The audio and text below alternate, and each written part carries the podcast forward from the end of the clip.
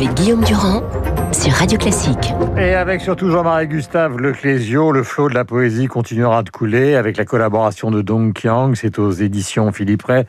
Jean-Marie Gustave Leclésio, bonjour, je suis ravi de vous accueillir sur l'antenne de Radio Classique et les auditeurs de Radio Classique aussi. Donc vous êtes avec nous en direct euh, au téléphone depuis Nice, votre ville de naissance. Le jeune Leclésio qui a eu le Renaudot, comme le Renaudot qui a été décerné donc euh, en 63. Est-ce que vous avez l'impression que ça a changé le, la direction de votre vie, Jean-Marie euh, oui, euh, bonjour Guillaume Durand. Oui, oui, en effet, ça, bah, c'est euh, c'est un coup médiatique extraordinaire pour un jeune homme de de 23 ans. C'est-à-dire que je, suis sorti de, de Londres d'un seul coup avec avec un premier roman. Bah, c'était c'était inouï, c'était formidable. Le roman s'appelait Le procès verbal, donc c'était déjà une certaine forme de mise en cause de la civilisation occidentale et l'idée qu'au fond, euh, vous alliez consacrer une partie de votre carrière à, un autre monde, les civilisations perdues ou les endroits où on va assez peu, euh, comme par exemple le désert, titre d'un de vos célèbres livres. Est-ce que vous avez eu le sentiment à l'époque que que vous étiez sous l'influence, par exemple, de gens comme Claude Lévi-Strauss, euh, du nouveau roman. Enfin, quel est le sentiment qui vous a guidé quand vous avez rédigé le procès verbal J'étais un peu sous la fascination d'un écrivain new-yorkais, euh, Jérôme David Salinger. Et ça, je, ne lui ressemblais absolument pas, mais j'étais fasciné par le personnage, par ce qu'il écrivait. Mhm. C'était au point que j'ai euh, j'ai même à ce moment-là fait de la boxe parce que mon sparring partner ressemblait à, Jérôme David Salinger. Donc, Donc c'était plutôt cette littérature-là. Donc l'auteur de, de La Trappe-Cœur, qui d'une certaine manière euh, a, disparu tout au long de sa vie. Euh, et vous, vous avez beaucoup voyagé, on va y venir justement à, ce livre qui s'appelle Le flot de la poésie continuera de couler. Mais c'est vrai que vous êtes revenu euh, sur l'île Maurice, où a vécu une partie de votre famille. Vous avez écrit sur votre père un magnifique roman qui s'appelle L'Africain. Désert était consacré justement, et ça a été salué par la critique comme un des plus beaux romans du monde, à ces gens qui viennent du cœur de l'Afrique pour essayer de se rapprocher des points d'eau, etc. Donc c'est en fait une grande partie de votre carrière qui s'est déroulée, j'allais dire, euh, hors du monde occidental classique. Oui, ben je, dois, je pense que je dois ça en grande partie à, à Jérôme David Salinger, parce que en le lisant, j'ai découvert qu'il était fasciné par le bouddhisme euh, zen, mhm. et j'ai essayé de comprendre ce qu'était le bouddhisme zen, et, et ça m'a amené à, à la découverte des, des textes fondamentaux euh, de l'Asie. Ensuite, ça m'a amené à l'idée que euh, la civilisation européenne n'est pas la seule dans le monde, qu'il faut aller voir les autres, et ça m'a ouvert les yeux véritablement. Donc c'est passé d'abord par la littérature et ensuite par les voyages, évidemment. Voilà, les voyages, l'enseignement, les alliances françaises. Le livre s'appelle Le flot de la poésie continuera de couler. Alors, ce qui est passionnant dans ce livre, c'est la découverte, pour ceux qui ne la connaissent pas, justement, d'une poésie dans sous une ère euh, qui est l'ère donc Tang. Il faut nous dire de quoi il s'agit et d'une poésie qui fonctionne avec une métrique qui est assez, enfin, qui est aussi sophistiquée, voire même plus sophistiquée que la métrique classique de la poésie occidentale. Oui, c'est un paradoxe assez étonnant, c'est que c'est une poésie très très culte, très très recherchée pour la métrique, pour les rimes, euh, pour le rythme, mais en même temps c'est très lyrique. Euh, ça laisse passer à travers les descriptions de paysages ou des descriptions de euh, de moments de la vie, ça laisse passer des sentiments très très puissants qui sont des sentiments que les humains connaissent à toutes les époques. En fait, c'est une poésie très actuelle. Et, euh, vous parliez de, de l'ère Tang, ça a été une ère épouvantable en Chine. Il y a des centaines de millions de gens qui sont morts dans des famines, dans des guerres euh, intérieures. Et malgré ce contexte extrêmement difficile, violent, ces poètes ont réussi à mettre au jour une, poésie extrêmement raffinée, extrêmement forte, mhm. euh, qui, qui nous passionne aujourd'hui et que vous avez relu et découvert avec passion parce que donc nous sommes entre 600 et 700 et il y a un personnage euh, que vous mettez en scène au début du livre euh, qui est particulièrement romanesque et qui s'appelle Libai. Qui est-il? Bah, c'est un des grands poètes de la poésie tang et euh, c'est d'ailleurs assez étonnant parce que cet homme n'est pas né en Chine, il est né dans ce qu'est aujourd'hui l'Ouzbékistan. C'est un homme de l'extérieur, mais il appartient à l'ethnie Han, à l'ethnie majoritaire en Chine, et il vient et, comme on dirait aujourd'hui, il monte à à la capitale, il va à Luoyang et à, à Chang'an, qui sont les capitales de l'époque. Et là, il se révèle comme un des grands poètes de, de cette époque. Et c'est un aventurier, c'est un homme qui ne reste pas en place.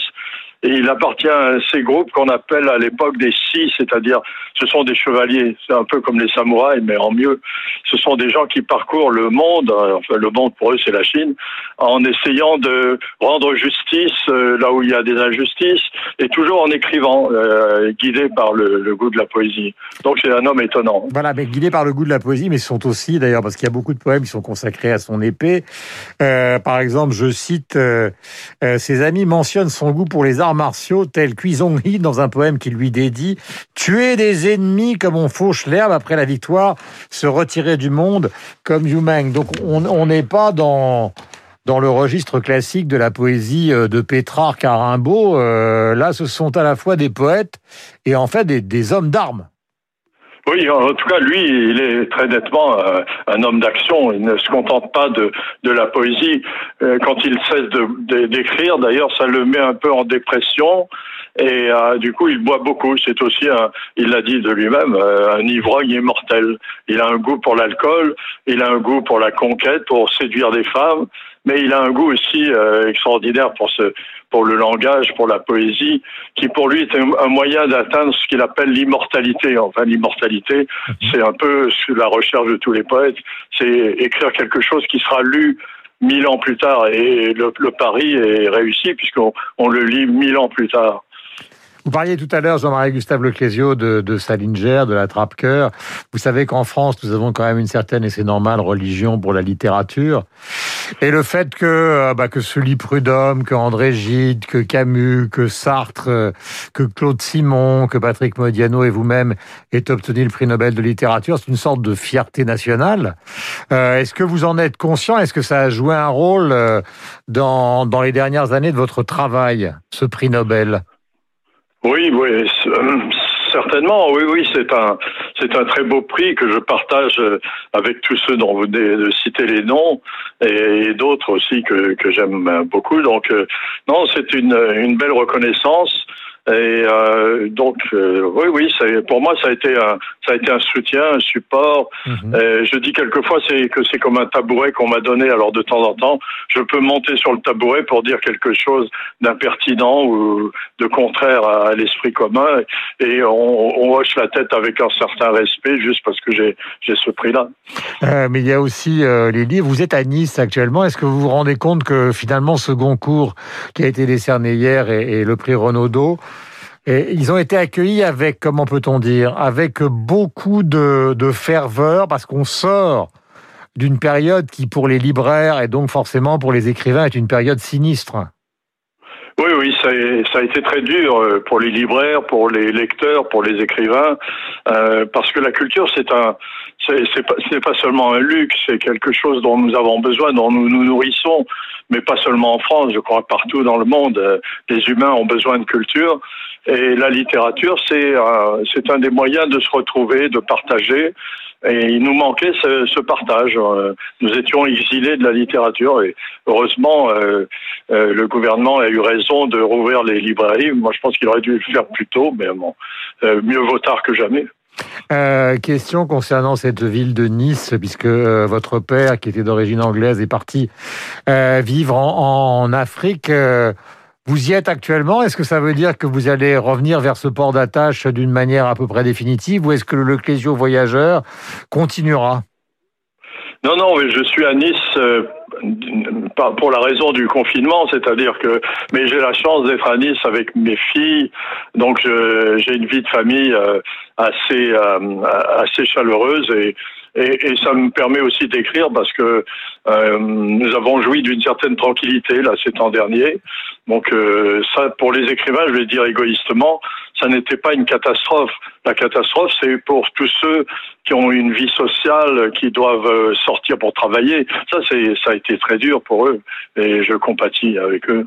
Euh, le flot de la poésie continuera de couler. C'est un livre de Jean-Marie Gustave Leclésieux avec la collaboration donc de chez Philippe Rééditeur de Dong Qiang et vous découvrirez justement sous l'air Tang toute cette poésie qui est assez méconnue ici en France et auquel vous avez consacré ce magnifique ouvrage. Merci Jean-Marie Gustave Leclésio de nous avoir accompagnés dans cette matinée. Il est important donc euh, euh, de rendre hommage à la littérature. Voici ce que disait par exemple Hervé Letellier qui a remporté avec l'anomalie euh, ses premiers mots au moment où il a appris donc en visioconférence qu'il obtenait le prix Goncourt. Vous attendiez pas, ce Goncourt Non.